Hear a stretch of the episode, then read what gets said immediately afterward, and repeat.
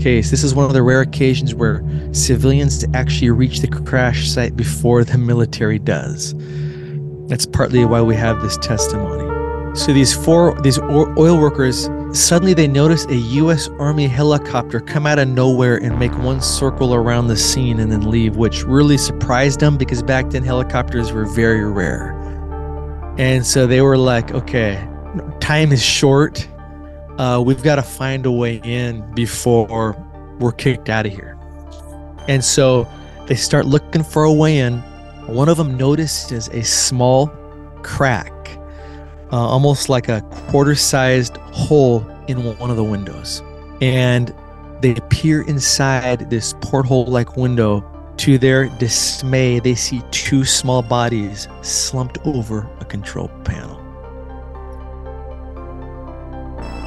Two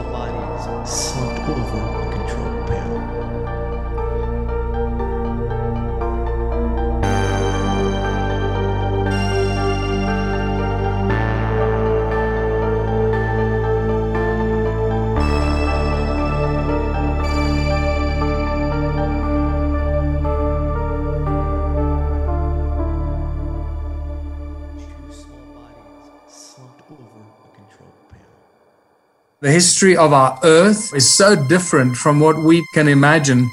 Enjoy the journey. The Smithsonian, if they found out about a large skeleton somewhere, was to go get it.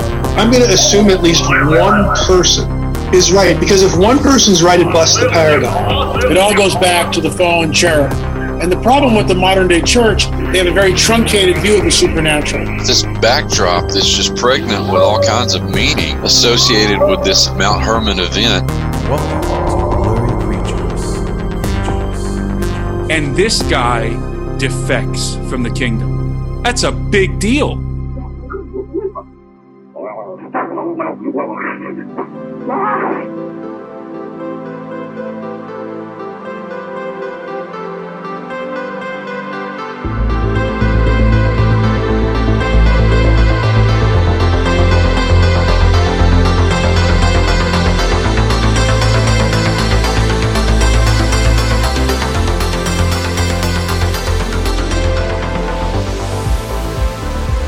All right, all right, all right. Welcome back to Blurry Creatures.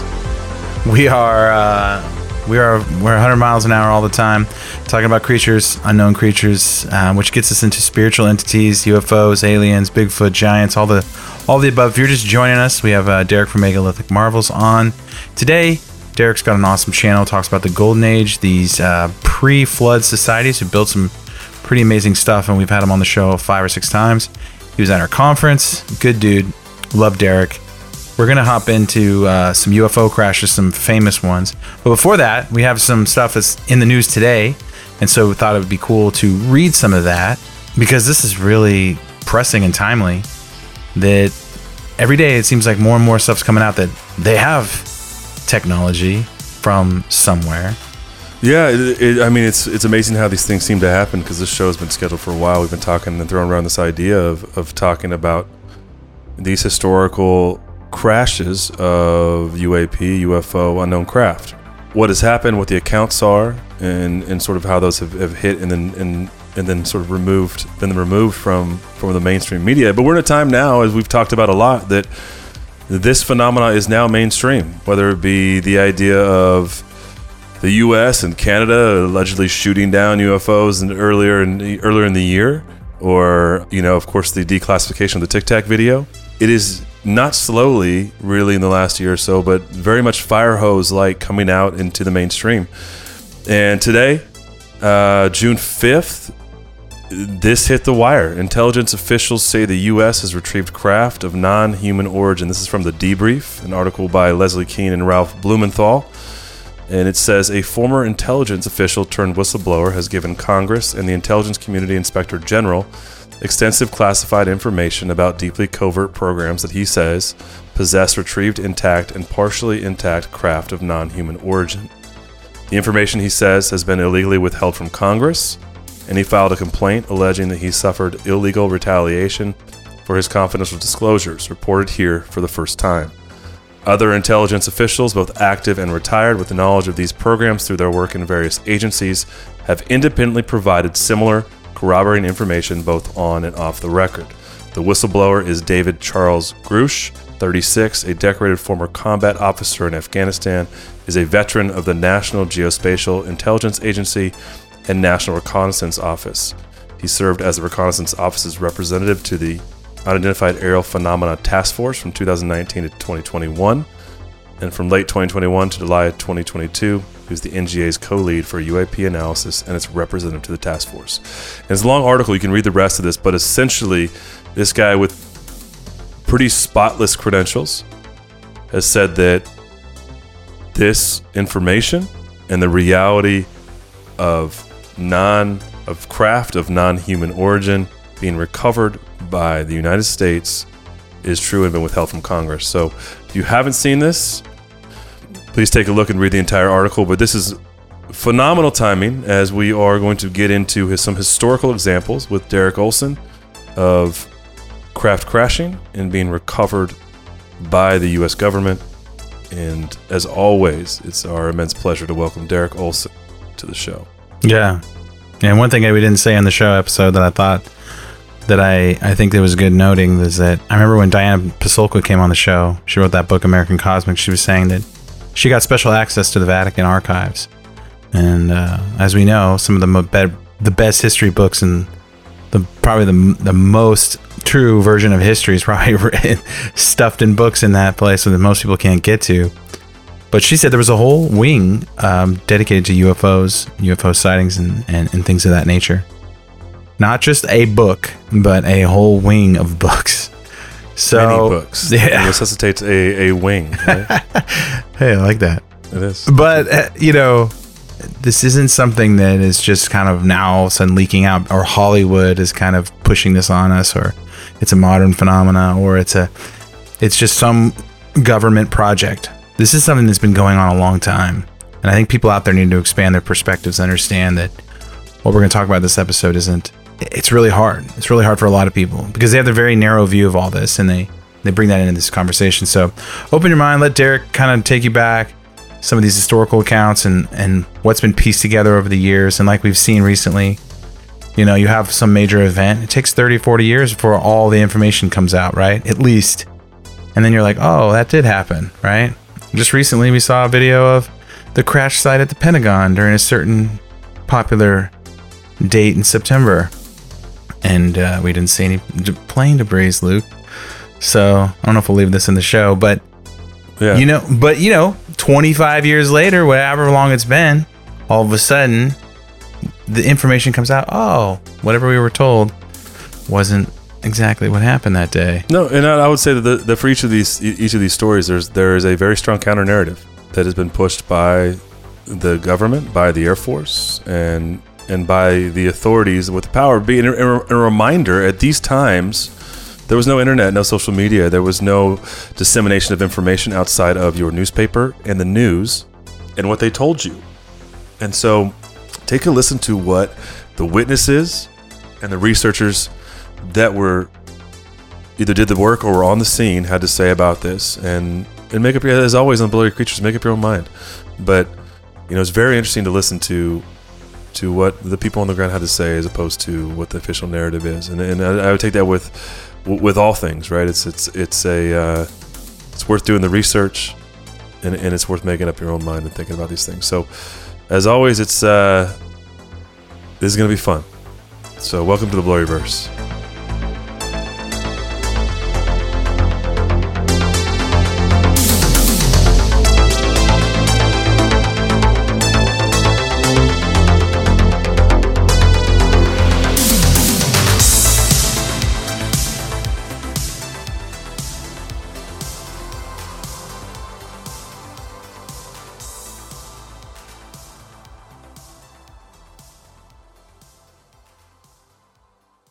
Welcome back to Blurry Creatures. I won't do my quintessential joke this time, Luke. I'll spare you.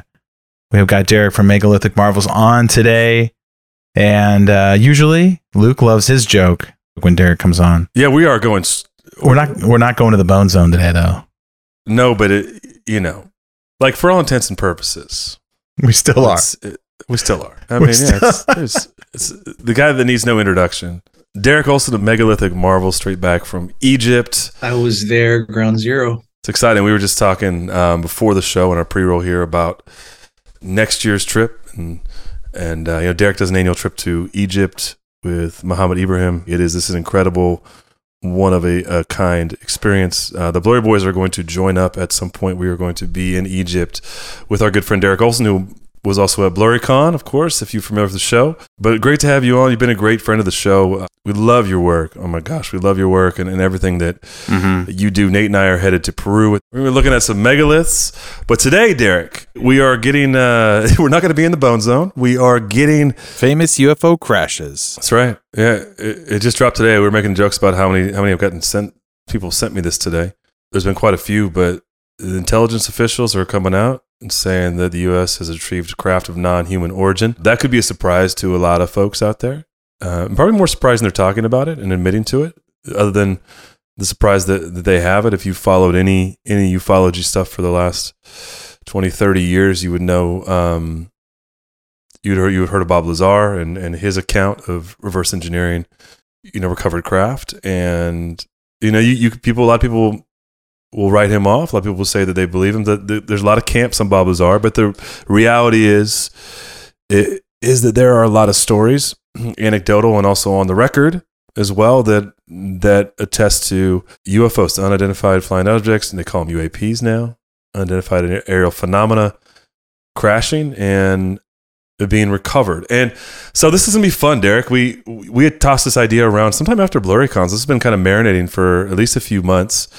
Uh, you said this is kind of outside of this is definitely outside of what Megalithic Marvels does. However, this is something you've been very interested in. So, as always, we're very excited to, to go through because you're you're meticulous in your research. Whether we we're talking about Cyclopean architecture or you know the the marvels of Egypt, Sardinia, or Easter Island, or the mysteries of Mount Shasta.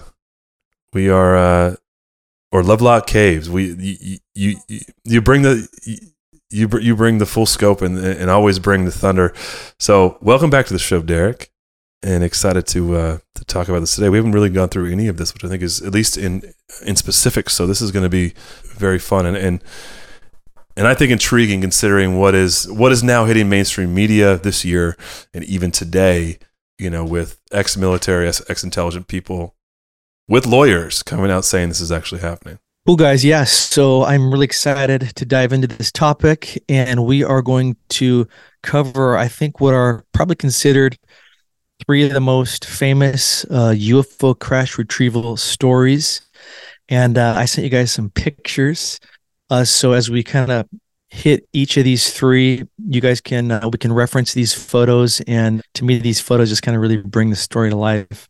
Especially the last two are we'll cover. But yeah, the timing, Luke, with innate this breaking news today of uh, the the covert covered up crash retrieval programs by the government of these exotic origin uh, craft, I think is crazy timing. So we got to start with Roswell. Sound good?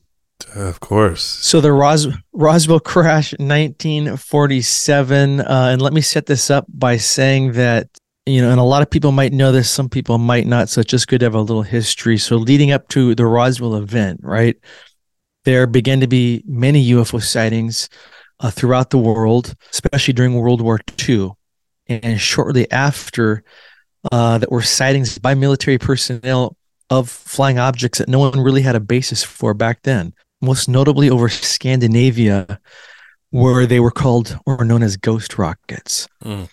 And I think I think between 46 and 47 there was over 2000 of these ghost rocket sightings. So you had that going on. And then there was the famous Kenneth Arnold sighting June 1947 in Washington state, my home state. So this guy was a private pilot. He's flying near my backyard of Mount Rainier and he claims to have seen a series of these nine shiny saucer shaped objects that were like flying over a thousand miles per hour. So, this was the first post World War II sighting in the United States. It garners all this nationwide coverage. and is really credited with being like the first modern era UFO sighting. And so after that Kenneth Arnold sighting, basically the phrase flying saucer was born, right? So that kind of sets the backdrop for Roswell. So in American UFO history, few incidents have inspired as much fascination and speculation as as the one in Roswell, uh, which happened in the summer of 1947. And more than 70 years later, I mean, this event basically remains a defining aspect of our pop culture, right? The if you go to the town of Roswell, they've got like a UFO museum, mm-hmm. a, a flying saucer inspired McDonald's, alien themed street lights. There's even I've seen pictures. It's pretty cool. There's this extraterrestrial family stranded in a broken down UFO on the side of State Route 285 looking for a jump start. So they've totally taken the UFO alien theme and, and ran with it. But as historian Richard Dolan points out, for about 30 years or so after the actual Ros- Roswell event happened, almost no one knew about it Mm. because of the quick cover up performed by the military, Mm. which we'll get into. So it was only because of the hard work of a few people in the 70s and 80s, uh, specifically Stanton Friedman, uh, who went and tracked down the eyewitnesses who were still alive at that time, captured their memories, and basically the Roswell story was resurrected. And so the memories and stories of all these eyewitnesses, when you add them up, sure seem to tell a different story than the government's explanation of weather balloons. So it all starts Saturday, I think it was July 5th, 1947. A guy named Mac Brazel, he's the foreman of the Foster Ranch, which is located approximately 75 miles north of Roswell. And this guy's outside and he starts to notice strange debris scattered across this very large pasture. He begins to pick up various pieces of this debris and he found that it was unusually lightweight yet super strong. And there was what looked like metal and then this foil like material that's, you know, become associated with Roswell. And he said that later he tried to cut and burn some of the deb- debris, the debris, but had no success doing so.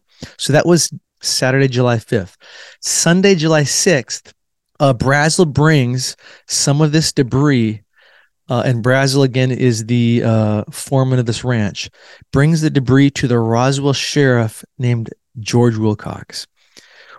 George Wilcox sends two deputies out to investigate, and they come back and report back to him that, yeah, there's this huge area that looks burned and glass like. I guess the sand almost turned to like this glass like material, which lends to excessive heat, right?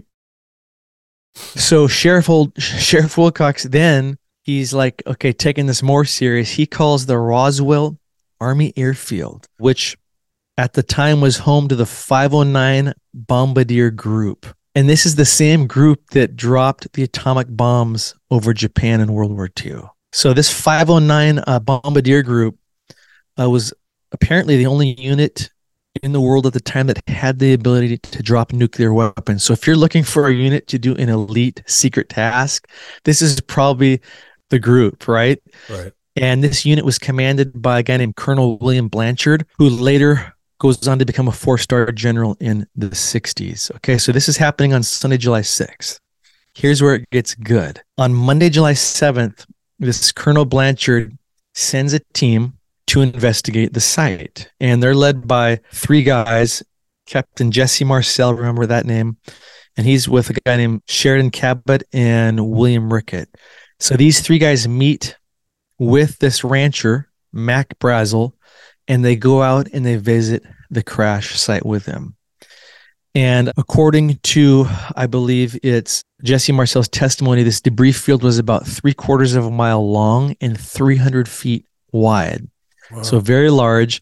And there was a huge gouge in the ground that was 500 feet long. Marcel noticed debris as thin as newsprint, but incredibly strong. So again, he's corroborating what Mac Brazel said about it being thin yet strong. And apparently, from other eyewitnesses, the, the debris could not be dented even with a sledgehammer. And then again, this foil like material, it could be crumpled, but it would return to its original shape without wrinkles. Jesse Marcel notices, and this this is interesting to me, I beams with odd symbols on them. And I'll come back to that later with somebody else's testimony. Um, so years later, this Jesse Marcel told investigator Stanton Friedman that uh, the debris was definitely not a plane, missile, or a weather tracking device. He said, quote, it was something you'd never seen before or since, and it certainly wasn't anything built by us, end quote. So this Jesse Marcel the 509 Bombardier Group is really kind of the key figure in the whole Roswell story, right? So he loads up his vehicle. Uh, I believe this is again Monday, July 7th, with debris that night. And one of the guys with him did as well. So on his way back to the base, Marcel makes a detour. Uh, I love this because this is what I would have done to his house at about 2 a.m and he wakes up his wife and his son, who's 11 years old at, at the time. His son is named Jesse Jr. And he shows them pieces of this wreckage or the debris. And he basically says, This is from a UFO that just crashed. We've got it right here in the house.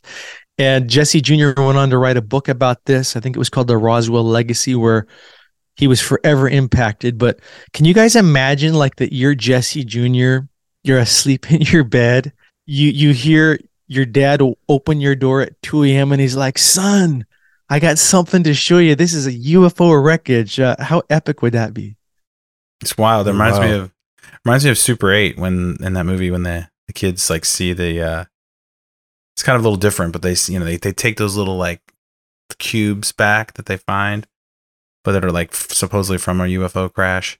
But this is interesting, Derek, because this is like one of the arguments Luke and I make a lot on this show is that a lot of people think this whole thing is just spiritual, but you're talking about physical evidence for stuff. You're talking about crashes, parts, unknown elements, unknown materials, things that, you know, have been happening for a long time that show signs of an advanced faction of entities, whether they're from the inside the earth or somewhere else, whatever they are, wherever they're from, you know, it's not a it's not an apparition. It's not a it's not a uh, uh, a psyop.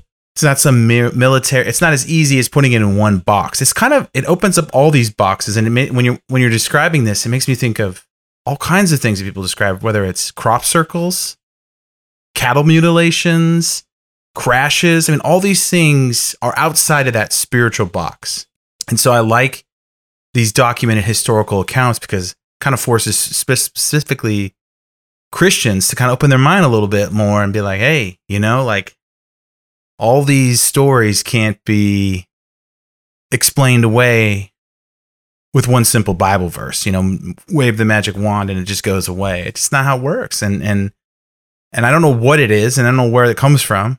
Most of these stories just leave you with more questions.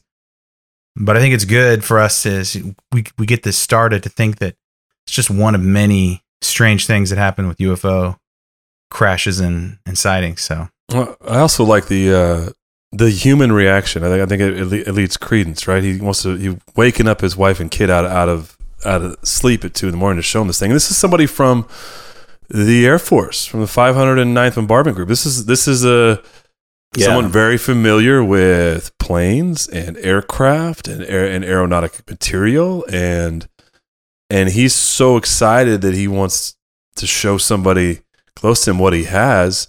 And I like it because it's also outside of of someone else in the military. These are non-military personnel. These are family members, of course, right? And so you could always say, well, they have to, they're toeing the line or whatever, but they don't toe the line, as we're going to find out.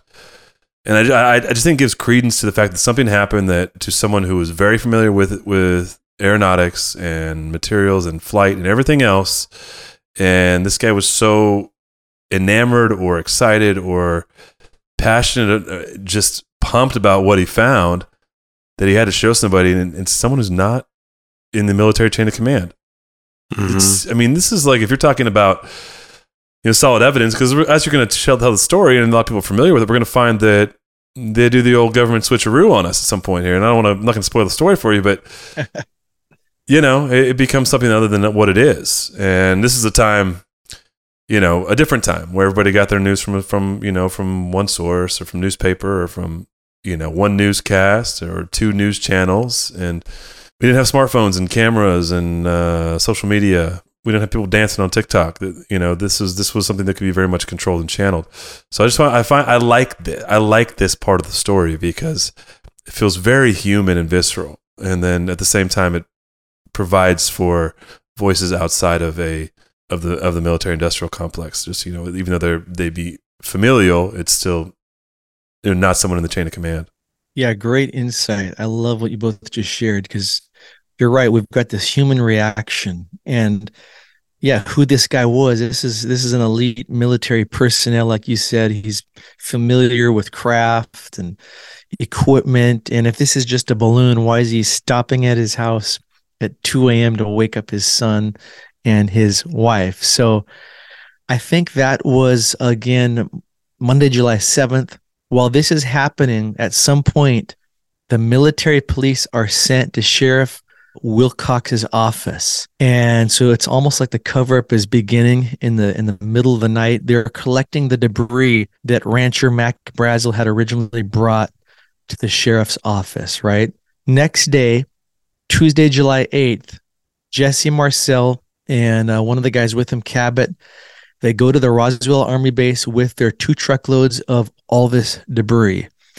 And they go to base commander Colonel Blanchard, and he tells them that they're actually to take the debris now to Air Force headquarters in Fort Worth, Texas, and meet with a General Roger Ramey. So I did a quick map. I think that's like seven hours away. So these guys are going for a little road trip with debris. And uh, at this point, as far as we know, these guys totally believe they have actual pieces of this flying disc in their vehicles. So they're on their way to Fort Worth, Texas from Roswell. Around noon, though, on July 8th, on Tuesday, this Colonel Blanchard, who told him to go to Fort Worth, he tells his public information officer, a guy named Walter Haut, send out a press release stating what has happened and what we have. So this guy Haut goes to the local KGFL radio station. They send out a Western Union to radio stations, newspapers. It reaches the Associated Press wire, and then all hell breaks loose nationwide. The Roswell Daily Record, their headline, and I sent you guys this newspaper heart article. It says RAAF captures flying saucer on ranch in Roswell region. So that's a real newspaper headline uh, published by the Roswell Daily Record. I mean, that must have sent shockwaves through the community. But about three hours after this announcement, so Jesse Marcel is now in Fort Worth, Texas, and he's in the office of this General Roger Ramey with the debris, some of the debris from his truck. Now, according to Marcel's testimony, at one point, he and the general both leave this office together for a certain period of time to do something. When they come back in Roger Ramey's office, Marcel says the debris had been switched. In place of the original debris was now a ripped up apart balloon scattered on the floor. Ramey had AP reporter in the room right there who was ready to break a news story about uh, that this was all just a weather balloon, right? Nothing to see here. And then then they made Jesse Marcel pose with the scraps of the balloon and basically take the fall for being an idiot, for being fooled. And at the same time, the original eyewitness, Mac Brazel, the rancher, he's apparently placed under military guard for several days, or I've even heard up to a week. So again, if this is just a balloon, why are they taking this poor old rancher and putting him under military guard for a week? So something else to point out, and I sent you guys photos of this. A local Roswell resident, a guy named Robert Ridge, he unearthed what's known by some as the Roswell Rock. Did you guys see that picture? Yeah. Yeah. Mm-hmm. He found this in 2004 while hunting not far from the crash site. Now, at first, I thought maybe this is just, you know, I, guess I guess some people still might think it's a hoax. At first, I thought, man, this is just kind of probably some hyped hoax. But man, when I started to look into it, You look at this small brownish rock, and it's got this design that protrudes from the top of it, featuring these circles, what looks like shapes of the sun and crescent moon in the center. Precision carved, right? We're talking like something you'd see megalithic wise in Egypt or Peru. And it's got magnetic properties. I've seen videos of this thing spinning with magnets. So, what's interesting to note is he found this near the skip site.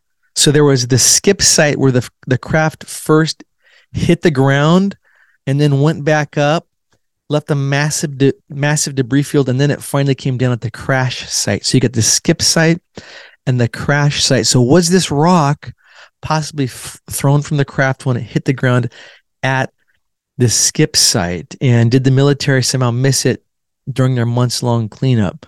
Crazy thing is, um, I sent you another picture of this crop circle in found in England in 1996. It's got the exact same design as that rock. So some have theorized again this might be an elaborate hoax using a sandblasting technique through the use of computer generated stencils, cutting and sandblasting. Um, but you can see a video of um, a local stone carver who was given a chance to replicate this Roswell rock using that technique, and it was totally inferior to that actual rock itself. So, you guys got any thoughts on the rock? It's really interesting. Yeah, it kind of looks like a crop circle, and that's something that we haven't really talked about on the show. We're, we're going to do an episode on crop circles. We're trying to get a team that's been researching them for 30 years. But one thing about crop circles, if you look into it for a while, you realize that there are some fakes, there are some hoaxes, but a lot of these are really intricate. And the way that the sort of the crops are bent over, they're more vaporized all at once. It's not like human beings pushing them down. I wish more people understood that the crop circles are really hard to fake and there are so many of them. And I would say, Derek, being a, uh, you know, the, the megalithic marvels guy, this is interesting in the sense of it reminds me of some of the things that, that, that you've posted and, and, shown that people to the craftsmen today can't replicate either, whether it be in Egypt or some of these 3D you know, hieroglyphics and, and, and carvings in, in obelisks and things like that. It kind of gives me that, that feel. Uh, the story is fascinating to me because you have a very honest reaction in a newswire and even a follow up article the next day. And then you have this very lock and key shut. Oh, it was a weather balloon, and then it disappears, and you're like, this is it's too weird. It just is. It's too. It's why I think it's why this whole this story remains and why Roswell remains what it is and what you described in the beginning. Right? Is that people aren't buying the narrative that that was that was peddled after if what feels like the truth came came out at the beginning. Right?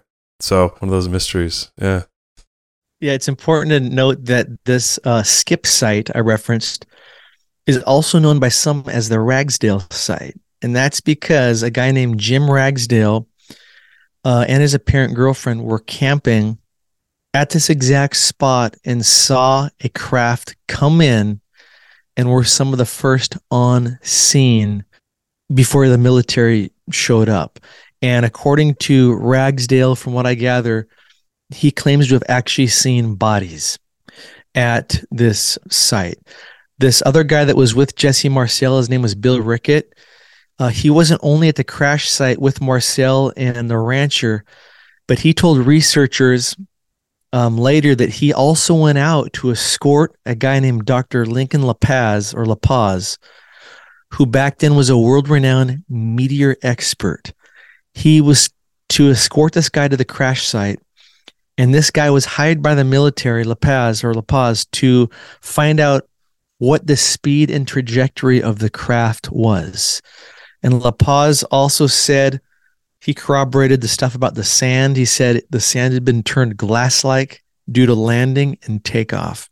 And La Paz was on record for saying that he actually believed, I found this fascinating, that there were several objects that had come down at Roswell, not just one. Mac Brazel, again, this original eyewitness foreman at the ranch, he had a son named Bill Brazel. Bill was interviewed multiple times years later, and he might have even written a book too.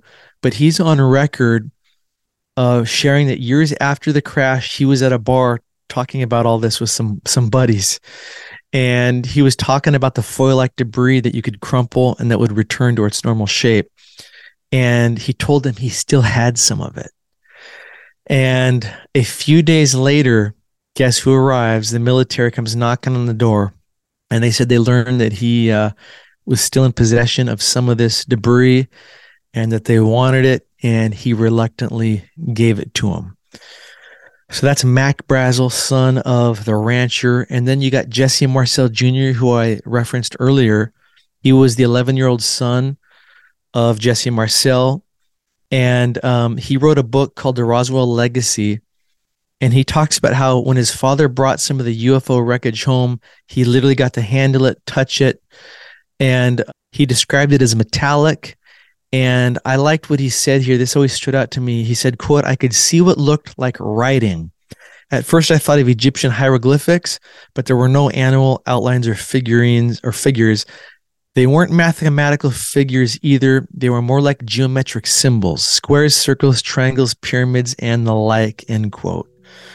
Interesting quote there from the son. Couple more uh, eyewitness tidbits to wrap this up before we move on to our next crash. Um, a guy named Glenn Dennis, he was a mortician in 1947 in Roswell. And he's on record as saying he remembered getting several calls in July from the Roswell Army Airfield mortuary officer who wanted to know about getting hermetically sealed, basically airtight caskets and how small could he get these? So he always thought that was very odd. Um, there was a, a lady named Barbara Dugger. She was the granddaughter of Roswell Sheriff George Wilcox, where the rancher brought the first debris to. So this granddaughter claimed that her her grandmother, the sheriff's wife, told her that after the crash, military police uh, showed up and told the sheriff and his wife that their entire family would be killed if they ever talked about this. And she also said that George, the sheriff again, had gone out to the site himself and saw four, quote, space beings, end quote, with large heads and suits that were silk like, and one of the beings was alive.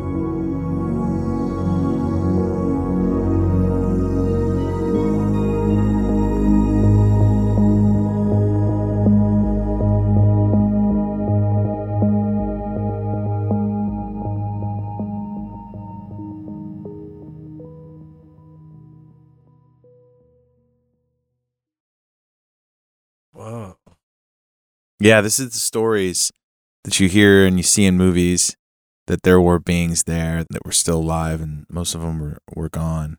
I think the casket phone call is interesting. These airtight caskets because they're trying to preserve these things probably.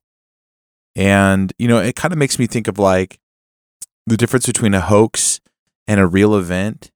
Something like Patterson Gimlin film where it just it to this day it's still debated. Roswell to this day it's still still debated. And things that I think are real, real events, they sort of burn themselves into a time period and people can't get over it.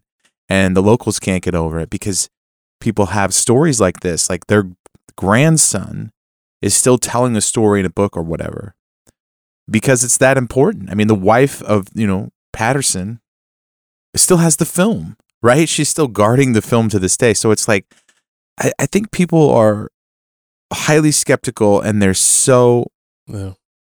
they they want evidence for themselves and they but you can't get it right? You're not going to have a little piece of the spacecraft. You're not going to have you know record of your parent having phone calls from from the air force base. You're not going to have these little things. You have to kind of trust that some of these people are saying look this is this is the best evidence we have because the way that the government operates it's going to hide every single piece of evidence possible so I like that. I like that there's all these little clues surrounding that day, and that the you can kind of trust the official story from the first responders, so to speak, the people that were there, the people that saw the crash site, and the people that saw some of these beings scattered out on the ground. But that is weird, and that's hard for people, especially Christians, because they don't they don't have an index for this. Yeah, and it was later later discovered that again researchers like Stan, Stanton Friedman and these others. Uh, a lot of authors that have written on the subject, you know, tried to get records from 1947 in Roswell, phone records and paper records. Well,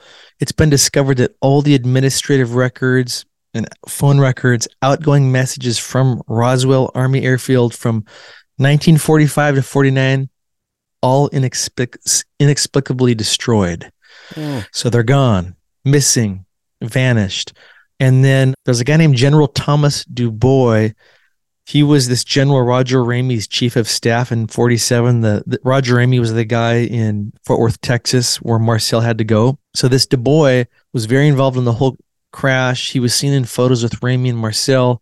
In 91, he was interviewed and stated that the whole balloon thing was a cover story and he made it clear that the entire cover up was being managed by a general named, I think it's Clements McMullen from the Pentagon. And McMullen made it clear to him that this crash was above top secret. So again, to close this this uh, story, if it was just a weather balloon, why are the trees clipped? I didn't even really get into that. Why is the ground gouged? Why is the sand like glass? Why is the army incarcerating Brazel for over a week? Why are people being threatened with their lives? Why did several witnesses state they saw beings? Why are all these records destroyed? And we could ask many more questions. But even though so few people to this day actually believe the Air Force's explanation of Roswell being this uh, crash weather balloon, the truth is the tired narrative is still promoted to this day by the Guardians of Truth. And that is the Roswell story. Yeah, you know, we, we brought on a, a gentleman who described how you can film UFOs if you go to, you know, past a certain frames per second on your phone, that there's actually way more traffic in our atmosphere of UFOs and activity. We just can't see it with the human eye because these things fly so fast.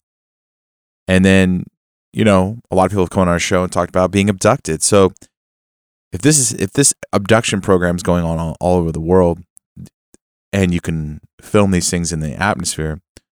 I say all that to say that there's probably a lot of these things. There's a lot of craft. So the chances are higher that one of them is going to crash at some point, right? But the skeptic's going to say, well, how does an advanced species, an advanced technology, you know, crash? Well, given the sheer numbers of other stories we've heard on our podcast, there's a lot of these things out there. So chances are they crash. So what do you think, Derek? How does this how does an alien or UFO crash?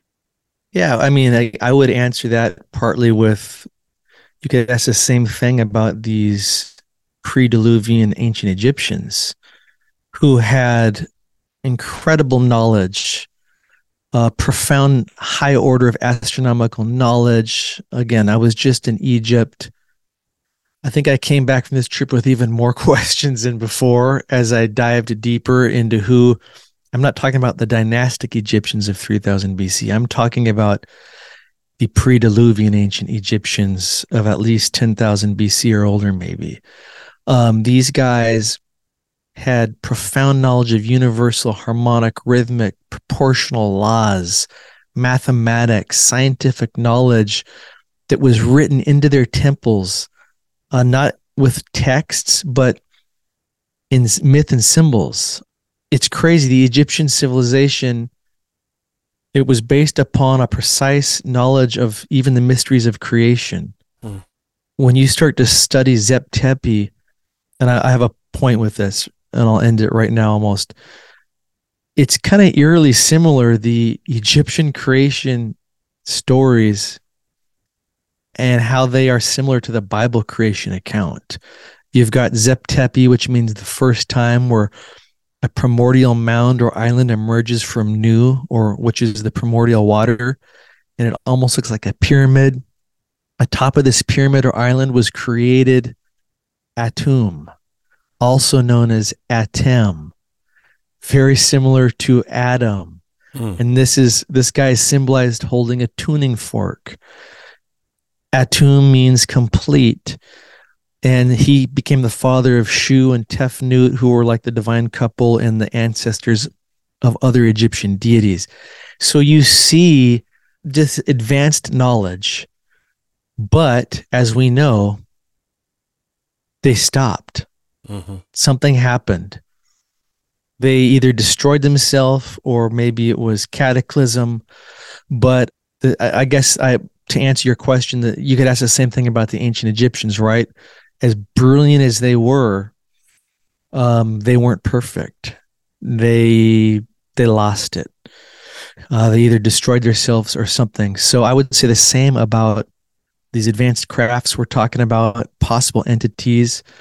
Just because they're advanced doesn't mean it's 100% flawless. And um, I think we're going to see with some of these other stories uh, that we're going to get into if we have time more more emotion, uh, more of the human side of this stuff that will kind of bring it all together in a bow.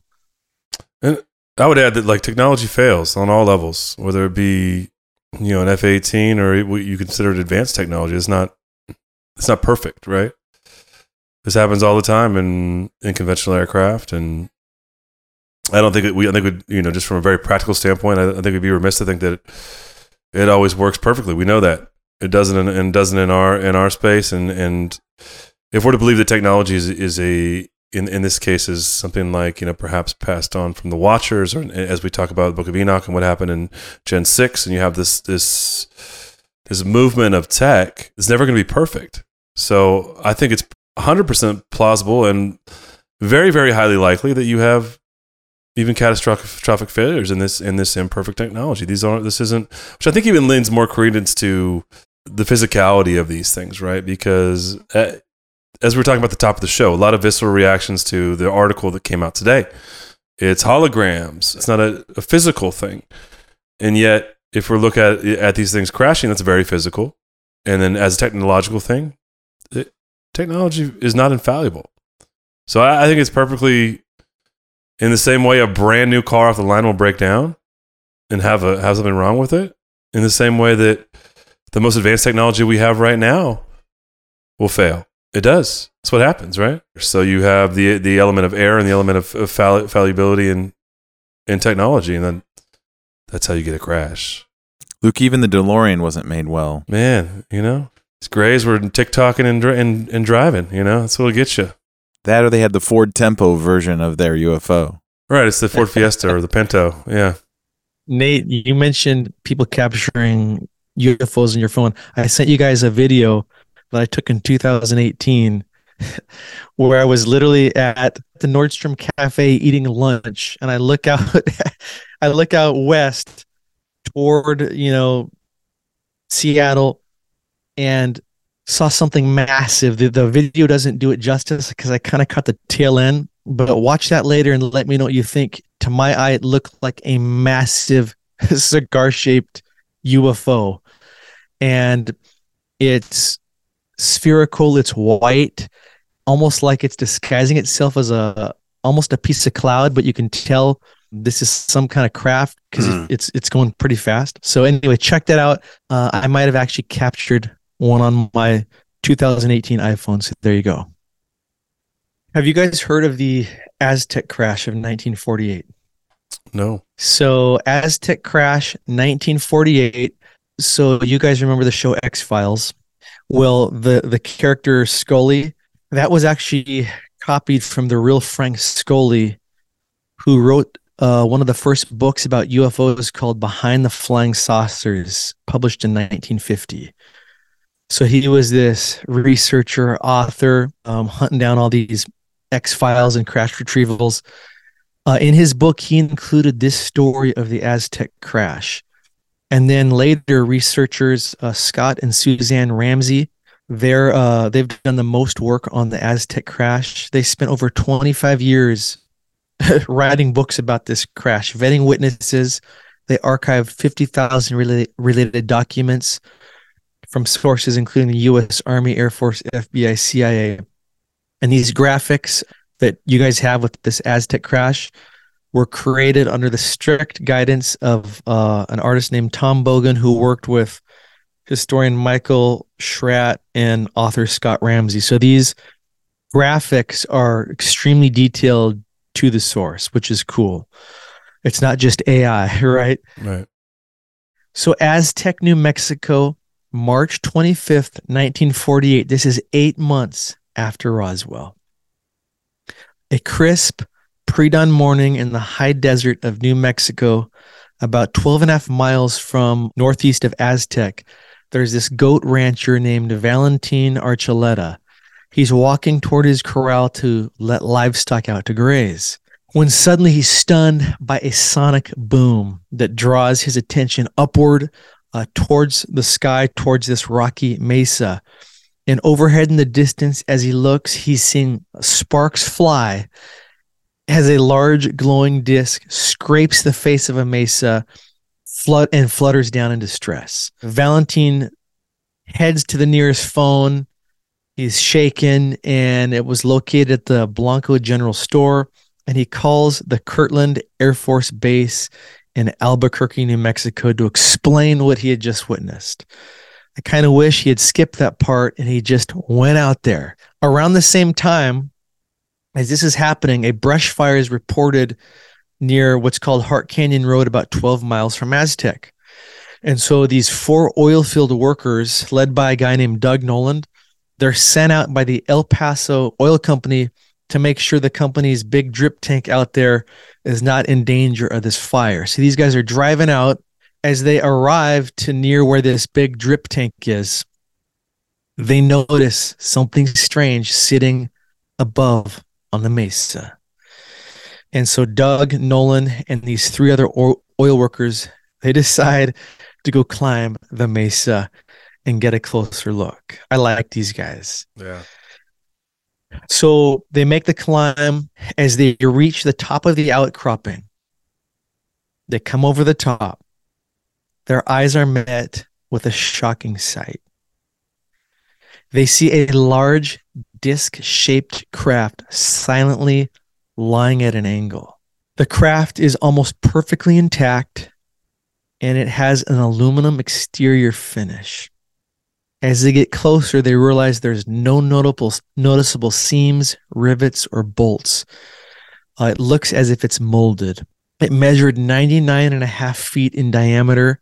It featured an upper dome above and a lower dome beneath with this circular disc in the middle.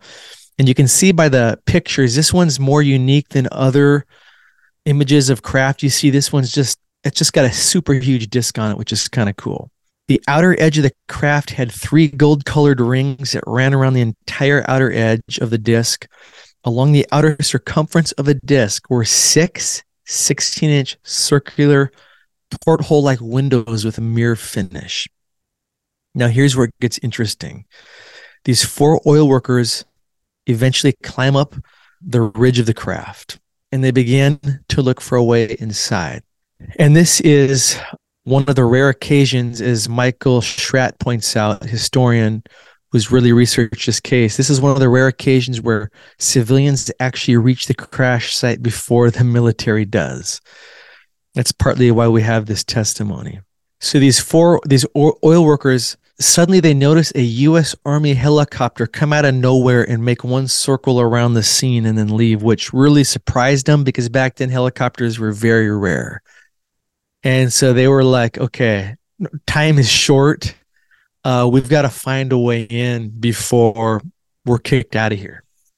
And so they start looking for a way in. One of them notices a small crack, uh, almost like a quarter sized hole in one of the windows. And they peer inside this porthole like window to their dismay, they see two small bodies slumped over a control panel. Soon after this, um, some local ranchers by the names of Mr. and Mrs. Knight arrive on scene to see what the commotion is about. So again, time is short. More more people are showing up. Uh, the oil worker Doug, I think it was, goes back to his truck, grabs a g- giant long pole that was on this work truck, and he brings it up to the craft and pokes it through this hole in the window. Somehow, according to again these eyewitness accounts in the books from Scott and Susan Ramsey, somehow this guy activates something on the control panel that opens the entry hatch on the bottom of the craft. Talk about a shocker, right? Right, yeah. So these these oil workers quickly make their way inside the craft they notice there's two main levels. They first go, I believe, to the lower level where they, they find the two humanoid entities that were leaning over in these by these consoles. They were approximately four and a half to five feet tall. And they were, I guess, in swivel like chairs by control panels. The bodies were gray and appeared to be scorched, they said, from decompression. And the entities were wearing one piece, uh, tight fitting blue like suits. And they were sitting in front of, again, what looked like control consoles.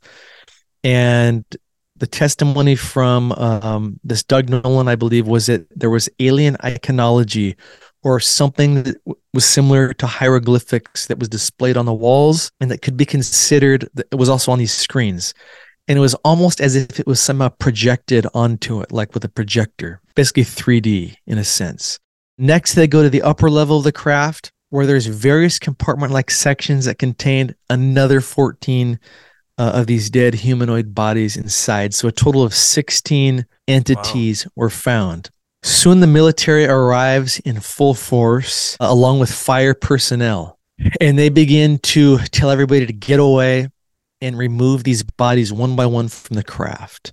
They lay them out on the desert floor. Uh, here's my favorite part of the story. There was a Baptist minister named Solon Brown who was leaving the town of Aztec early that morning. And he notices all these vehicles like speeding out of town and driving out towards this road that he knew went to this mesa, which he thought was a very odd situation for super early in the morning. And so curiosity gets the best of him. And he follows this this basically this armada out to this crash site. And he gets there, he sees the craft, and he sees these small, I think he described them as lifeless, childlike bodies. And so he's a minister he asked uh, the authorities if there was anything that he could do and if he could administer the last rites to the bodies. And so you can see the this detailed in those photos. Solon Brown went around and he is praying or whatever he's doing, administering the last rites. And I guess Solon Brown was on record telling some of his congregants later that quote, you're never gonna believe what I just saw, end quote. And according to researcher Scott Ramsey, who wrote the book on the Aztec crash, he confirmed that this was true. Somehow he interviewed the last surviving member of the church that actually heard this Solon Brown say that. So talk about a church service of all church services. Hey guys, you'll never guess what I just did. The military interrogates everyone on the site, threatens them with their lives, and tells them never to speak at this event. And to end this story, the Aztec recovery was apparently coordinated by uh, directly at a Walker Air Force Base. Approximately 200 Army and Air Force personnel were there working on the recovery for two full weeks. Uh, and when the military accessed the inner portion of the disc or the craft, they found the whole craft was held together by this high tech pin device that, when deactivated, the entire craft divided into three equal segmented pie sections. So you've got the central column in the middle of the craft, and then the upper and lower dome bases, and these three equal pie segments that make up the disc. And so the military, in brute fashion, they pull up with their M25 tank transporters, extend these massive cables around the pie shaped segments, and just rip them and pull them from the column, drag them away from the crash site, load them onto their tank transporters, cover them with tarps and chains, and marking them as explosives. And they were sent apparently to Los Alamos for reverse engineering. That is the Aztec crash retrieval story. That's wild. I never heard that one before. Yeah, me neither. That's interesting. Again, not to be the dead horse here and not to pick on the skeptics, but this is three pieces of a pie that are fit together by an advanced system of pins that kind of hold this thing all together that we don't even understand. This stuff isn't made here and it doesn't sound spiritual. It's a physical craft that comes from somewhere. And even this this preacher stumbles upon it. God's people are kind of slowly waking up to the fact that there's more out there than this. But why do you think the government's always covering it up, Derek? Why do you think this stuff always disappears? Why do you think people's lives are threatened? why are they so afraid of the public finding out that there's something else out there besides just human beings? Yeah, that's a great question. I think it's a similar again, that goes back to the megaliths and why the cover up of ancient history. As it's been said before, you know, those who control the past control the future. If they don't cover it up and they go public with this stuff, number one, where people are going to be asking, well, who are these entities? Where did this technology come from? Then the government's probably going to have to come clean a bit about that they've got a lot of this technology and they're actually using it to make all kinds of military machines. And um, that's when we'd realize, okay, there's this breakaway, almost civilization where the elite have this technology, but why don't we get to have it? Remember when we were kids in the 80s and we saw the magazines that, man, in the year 2010, we'll be in flying cars. What happened? Right? Well, it appears that um, that's been controlled. It's just like what the dynastic Egyptians did in Egypt. These pre-Diluvians created this this incredible civilization built on what appears to be free energy, where these ancient pyramids are like generators powering the civilization. And they had these temples that were literally created with water and geology meant to heal the body. They knew how to do this. Well, when the dynastic Egyptians came along, they built massive mud brick insulating walls around every ancient temple to basically do what the government's doing with this technology. They're keeping it for themselves. So, in the time of the dynastics, 3000 BC, you couldn't just go into tap into some of this energy if you wanted for fertility purposes or healing purposes. You had to pay money or you had to be in. And so, again, I think it's part of human nature. Yeah. It's about power, right? The whistleblower that came out today is basically saying that a lot of this information is has been held in black projects and is even held from withheld from Congress, right? So you have it's about having no oversight, the ability to take this and potentially monetize it or and or use it for you know, domination, military power positions, right? I, I think it's a, yeah, there's something to be said for for having this and your enemies not having it for one, and then also having no oversight. And in order to do that, you've got to kind of whisk it away. It's interesting. I mean, it's um, it's kind of what this what Grusch who's the whistleblower today, was saying. Did you see that video I posted not too long ago of this video from the 1950s? It was called the Hiller Flying Platform. The U.S. Army was working on. I mean, I remember being shocked when I saw that footage. Because if I saw that, like, if it was like a modern day 2023 video, I would think, whoa, this is high tech army technology. But it was made in 1955. It just shows you the cover up right there. If the army was creating hoverboards for their soldiers to fly on in 1955, where did that go and what do they really have now? Yeah, tech is always being sort of whisked away or being controlled by the few, right? If you invent a, a car engine that runs on hydrogen, you end up dead or something like that, right? They they always seem to control the technology. And I think what you're saying is in ancient times they started to do that as well. Eventually they started to build fences around their healing sites and their temples and pyramids and whatnot. Sounds like. But Derek, I see a connection between these UFO stories you're talking about, these images and these holograms being projected on the wall. It sounds like an ancient language. And we have crop circles with the same thing, and we have megaliths with the same thing. Is there a connection here between all these? Is there some sort of ancient language or language of angels here? Great question. And to me, that is the connection. Like I said, I've been doing megalithic marvels for a while, and one of the central themes is lost ancient technology. Well, you start to see all the similarities or similarities with lost ancient technology of like if we're talking ancient Egypt, and then a lot of what we're talking about here with these craft, these symbols. And again, I think it goes back to whoever these entities are, whoever's making these craft, where these these symbols are almost projected on these what looks like consoles it's like the ancient Egyptians. They've got precise, profound knowledge of the universal harmonic, rhythmic, proportional laws. And they don't need to write out their ABCs. They use symbols, almost have a, I mean, like the ancient Egyptian symbols. They're, they're not just 3D in their precision in the way they're embedded in granite, but the meaning is 3D.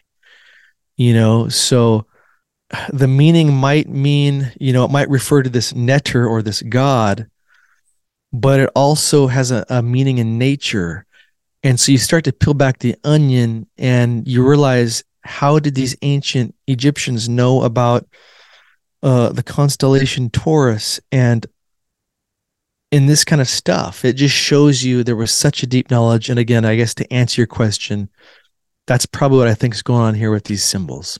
It's funny, Derek, because I was at the Met yesterday looking at uh, the, the Egyptian timeline, and it says, you know, 75,000 years ago, 80,000 years ago, um, they were the earliest signs of these artist huts and stuff. And then 75,000 years go by, and suddenly they invent hieroglyphics, which is like one of the most advanced languages that we know about.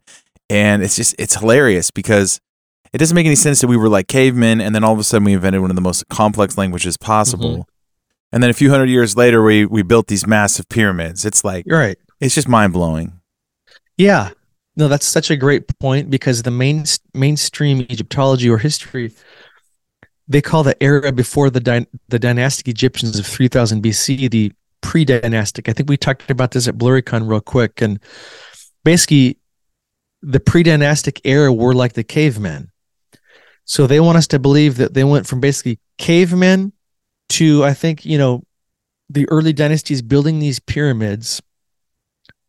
But funny how the later dynasties their pyramids got worse hmm. and everything got worse. So how do you explain that? So many mysteries, but I better get to this last crash site so we have time. All back to Egypt, man. All roads lead back to Egypt, don't they? uh, oh, I even posted a, a video recently of when I was at the Egyptian Museum in Cairo, I'm looking at this display that's marked, you know, pre dynastic or prehistoric Egypt. Again, this is before the dynastic Egyptians who get the credit for all the building the cool stuff. Well, you're looking at the pottery of these pre dynastic peoples, and it's, you know, it's archaic and you can tell it was made by hand. But guess what's painted on almost every piece in this case? Pyramids they saw the pyramids of their day, meaning if pre-dynastics 9000 BC to I think 3000 or 3100 BC, they're painting the pyramids before the mainstream says the pyramids were built, right? So it's stuff like that. Okay, so let's talk about the Kingman crash. So Roswell was 1947. The Aztec crash was 1948. Now we're talking about the Kingman crash of 1953. So, again, as you might imagine, the public knew nothing about the Kingman event at the time, which remained covered up like Roswell for decades after. First break in the case came again from good old Frank Scully, who wrote many books. I think this one was called Behind the Flying Saucers. He mentioned the Kingman crash. And then other researchers later found uh, additional witnesses that were alive, got their stories, and this this crash was eventually resurrected. So it all starts Kingman, Arizona, May 18th, 1953. They like the desert, it sounds like. I would say the same thing. The Southwest is a hot spot, huh? Or, or they can't navigate there. They crashed in the Southwest for whatever reason. So during the night of May 18th, 1953, about 40 scientists are quickly boarded onto a bus uh, from Indian Springs Airfield and they make a long trip out on desert roads to this remote site about eight miles northeast of Kingman, Arizona, where something has crashed in the desert. The primary eyewitness for this uh, case uh, was one of these 40 scientists. He was an atomic bomb scientist Uh, so you could say he's probably a pretty smart guy named Arthur G. Stansel. Arthur G. Stansel. And he worked at Wright Patterson Air Force Base. It's really interesting when you start to study all these crash retrievals. So many roads lead to Wright Patterson Air Force Base. So he's working there. He gets the call along with these other 39 scientists hey, jump in this bus. We need you out here at the site now. So, according to Arthur G. Stansel, they get out there and there is a craft embedded in the sand at a 15 degree angle. There were already two huge spotlights that had been set up by uh, the military that were shining on the craft. And you guys can see the photo for this. It was approximately 30 feet in diameter. So this one's much smaller than I think the Aztec one, which was 99 and a half. Yeah. It was 14 feet tall. It had a series of slots going around the outer circumference of the disc. It had a brushed aluminum like surface, and the craft featured a curved entry hatch, uh, but had no hinges whatsoever. And the scientists were told, even at, before they're getting out of the bus, they're telling, they're told that the craft is made out of material that is classified. It's above top secret. Basically, don't even ask us about the material of the craft. And you can kind of see why if you go down that rabbit hole in your brain. You know, if they find out what this is, then I mean, why can't we put this on our fighter jets and have them be impenetrable, right? So after making measurements and later studying the crash site, this Arthur G. Stansel concludes that the craft struck the ground like he he would he he assumed at a 1200 miles per hour. Wow. But it was strangely undamaged and he said definitely not human made. He said the object uh, quote the object was not built by anything obviously that we know about on earth end quote. Now here's where this uh, story gets really strange. According to Arthur Stansel, um, there were four humanoids found alive inside craft.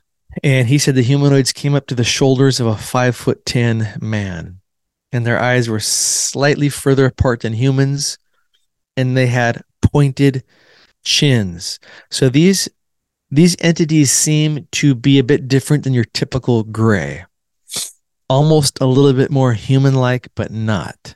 According to researcher Harry Drew, who did a lot of research on this crash, there was one humanoid that stood in front of the other three and appeared to be the leader. And there was somehow communication between the high level military brass and this humanoid commander like entity.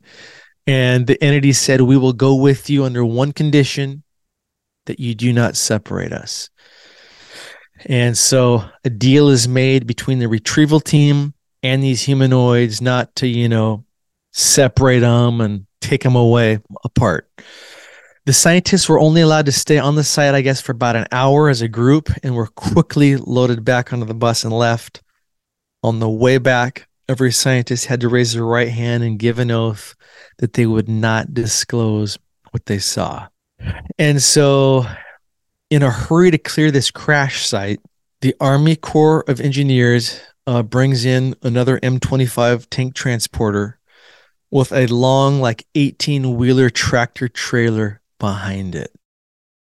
And so the Corps engineers are out there. They build this big scaffold, like wooden cradle to go on top of this transporter.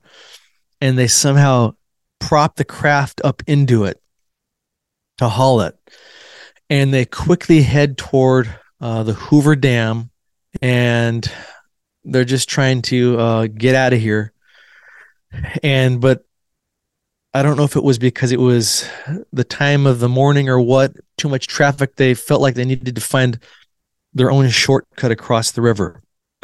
So they head towards the river. They string this massive cable across the Colorado River somewhere near this input they found. Then they bring a barge, a massive barge down the river and attempt to drive the tank transporter onto the barge. But as the transporter is starting to cross the river, the cable snaps And at one point, the outer wall of the disc slams into Hoover Dam. And so maybe we should at some point have a blurry expedition to go see if we can find the dent on Hoover Dam. Wow. Oh, in Hoover Dam's a blurry place anyway, allegedly. So Yeah. that's uh, that's wild. Eventually, they somehow cross the river. And then again, according to researcher Harry Drew, they bring the craft, check this out, to a remote operating facility at Groom Lake. Hmm. This is 1953. I think the U 2 spy plane's first flight was 55. Uh, we know uh, this is where Lazar saw the craft in the 80s. So, this 1953, I mean, it sounds like if this is true, Groom Lake was at least somehow operating. And uh, researcher Harry Drew interviewed a guy named Colonel Wendelle Stevens, who was also part of this retrieval operation. And Wendelle Stevens described seeing, again, this is a megalithic connection, a pyramidal rock structure when he was at the site in 1953. According to Harry Drew, he later went to the site and found whatever this pyramidal rock structure was. Uh, I need to do a deeper dive on that.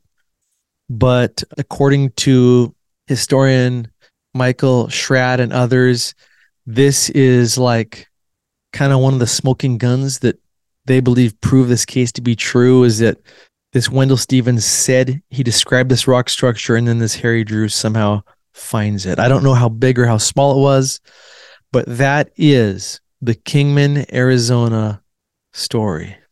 Derek, I don't think we brought this up yet, but do you think that there's if there's a war going on in all realms, there's a war there's wars going on in our realm. You know, we war with each other, we build our technology, we shoot each other down. What about in the angelic realm? Do you think some of these crashes could be the good guys shooting down the bad guys? As easy as that. Hmm. Hey, maybe that's a possibility by other UFOs. I I I have my doubts about humans shooting them down from our side. Yeah. Yeah. I don't think we are. Yeah, just because when you read a lot of these reports, the military has enough. They have a hard time just getting into them themselves, right? Once they're crashed, Right. and so yeah, maybe maybe um, it's unfriendly fire in the galactic skies, maybe it has to do with solar flares, stuff like that. Maybe like we've talked about earlier, it's some kind of operator error or these entities clearly they've got bodies. Maybe it has something to do with losing pressurization or getting sick with something. I don't know. Those are my thoughts Yeah, it's interesting that they're wearing suits and that there's like these glass panels on the front of them on some of these. So, this idea of pressurization, you know, we see that in normal airplanes today, but could be an intense pressure. And I know that our atmospheres are probably different than what they're used to if we think about this logically. So, yeah, something happens, the plane, the UFO becomes, you know, unpressurized, which could affect the operators instantly, which could maybe reason why they crash but they're pulling massive G's if they're actually flying the way that we fly. So maybe they have some sort of pressure system where they can handle that kind of speed. right yeah that's why i wonder i wonder about pressurization and it's similar it's interesting that you know when you look at these photos all these craft are uniquely different yet they've got the similar look overall right usually with the uh, the disc shape in the middle these porthole like windows the metallic like finish uh they seem seamless and so all of that um man is just so interesting to consider I was going to say that I think was I think was very interesting too is the timing here, right? It's May 18th, 1953. President Eisenhower was sworn in January 20th, 1953, and there's some famous lore, including his granddaughter corroborating it, saying that Eisenhower did in fact meet with ETs, and and people hypothesized that it, it there was a deal struck, right? And so I think it's fascinating that that didn't happen until a trip in Palm Springs in 1954. But here we have a story, and, and I'm not sure if this is the first or, but definitely probably not the last of there being beings there that were taken into for interviewing or custody or however you want to you want to talk about it. According to this this narrative and this account, That's what happened. And within a year or so, less than a year, we have President of the United States, allegedly, per his own family, leaving a golf trip for a quote dentist appointment, emergency dentist appointment, but uh, but people believe, and the, the the narrative there is that he went to Edwards Air Force Base and met with some extraterrestrial entities, and uh, you know we can define that however we want. And on this on this podcast, we we look at that through a biblical worldview. So there's there's a lot of thoughts there, but the timing to me is a little interesting. Not that I'm not saying these these are necessarily potentially that, but the fact that there's a story from the 53, it's the same time during Eisenhower's presidency, and we haven't done any episodes on that yet. And it's a, be a fascinating deep dive when we can get the right researcher person on that one. But that's a there's a lot of hypotheses out there about crashed UFOs, interactions between our government and some of these the pilots of these of these craft, and then you know, even this fam- very famous or infamous Eisenhower story. So fascinating. And and I can't get, get past as we just said in the beginning, Derek, that these particular three stories are from a very similar time period within within about eight years, seven, eight years, and they're all in the Southwest. They all occur in New Mexico and Arizona. So either these UFOs don't like that dry, that dry heat and the cold nights in the desert, or uh, there's something going on in there. And we know that, you know, Los Alamos. We know that a lot of what was done with the atomic bomb happened in in the south in the Southwest. The testing for the Manhattan Project, for example. We also know that there's anecdotal stories about craft interacting with our our nuclear bases here, right? And potentially turning them off, right? So there's something. Dude, that's crazy because I just looked up the Wikipedia page yeah. for the atomic bomb just to try to get the, the, the generic facts because I was thinking there was a connection too. Well, that's where they did the testing, right? And so, mm-hmm. of course, this would have been in the in the 40s, you know, before when they were developing the bomb that was ultimately dropped in Japan, end of the war. But we have very similar proximity. Coincidence? Sure, could be. Absolutely could be. Perhaps it's easier to find these things when they crash in the desert. It could be very simple like that. If they crash in the Canadian wilderness, you're probably not going to find them, right? So there's going to be some of that to it as well. It, I just find it all very, very interesting. It all kind of, it all could, it all could fit. No, you know? Whether so it does or you, not is is one thing, but it it could. I'm glad you brought up the Eisenhower account. I've always found that fascinating, and maybe that could be a part two to this sometime. Mm-hmm. I definitely think there's a connection with that, and it's just it's it's crazy when you start looking into that the opposed, supposed agreement that was made, right. right? That Eisenhower Accord, as they call it, right? Yeah. So it's wild. You know, Derek, it makes me think about kind of the a thought that I have a lot on our show is that you know when you grow up in our in our system and you learn history, you learn it from three dimensional worldview. Like there's just human beings kind of interacting with other human beings. But when you go back and you listen to our podcast and you kind of reread some of the biblical stuff with a 4D lens, you understand that the spiritual realm is interacting with the physical realm here. And so when you plug these things in, you start to you you know, you see it in four dimensions. You start to see these historical accounts from a different worldview. And what but what I do love though is that it's always some farmer on the side of the mountain, whether you see angels telling you the birth of Messiah or you see a a, a UFO skipping across the the desert floor. It's always someone out there with some animals. So if you want to see something blurry, become a farmer, get some goats or some sheep or whatever, and get out and uh, see what you can see. A shepherd's a good line of work for having a uh, and and an angelic encounter. I think I think that is another I think that is another reason for the um, supposed cover up is that if the public knew for instance, that governments had this kind of technology, you wouldn't need the internal combustion engine. You wouldn't need all these things. There would be, we could travel with ease, right? We talked about the flying cars before. I mean, there's so many other purposes that would make life easier, right? If this kind of technology was harnessed for good and not just for fighting machines or flying craft. So that's interesting. That's an, that's a good angle. I mean, it, right? It's a, it's a tool to enslave. You, you have asymmetrical war essentially, right? And you can also hold this to keep people in the machine or in the matrix, or however you want to say it, right? It's uh, man, Derek, this is fun. This this is this is out. It's so funny how it, it feels out of the realm of megalithic marvels, but then it it all comes back and it, there's symmetry it, there it, it makes sense, right? And then we we started talking about you know the idea of of finding you know interesting interesting things in in the Bible, whether it be Daniel and the and the Prince of Persia, and which is one we like to bring up a lot about traveling, or you or you have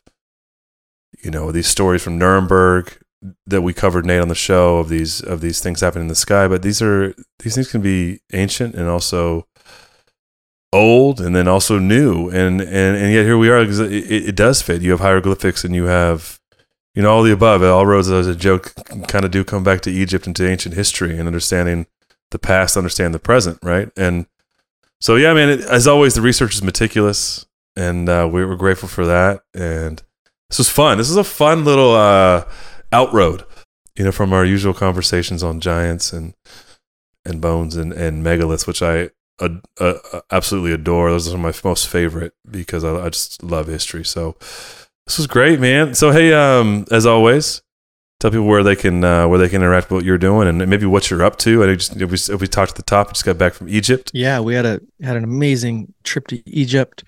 Pretty much last week, it was incredible. Um, just a great bunch of people, and like I said at the top of the show, I came back with more questions. I think this time yeah, I got a Peru trip in October, and uh, that's going to be fun. I'm going to go on the heels of you guys. You guys are going this month, right? Last last week. Yeah. Incredible.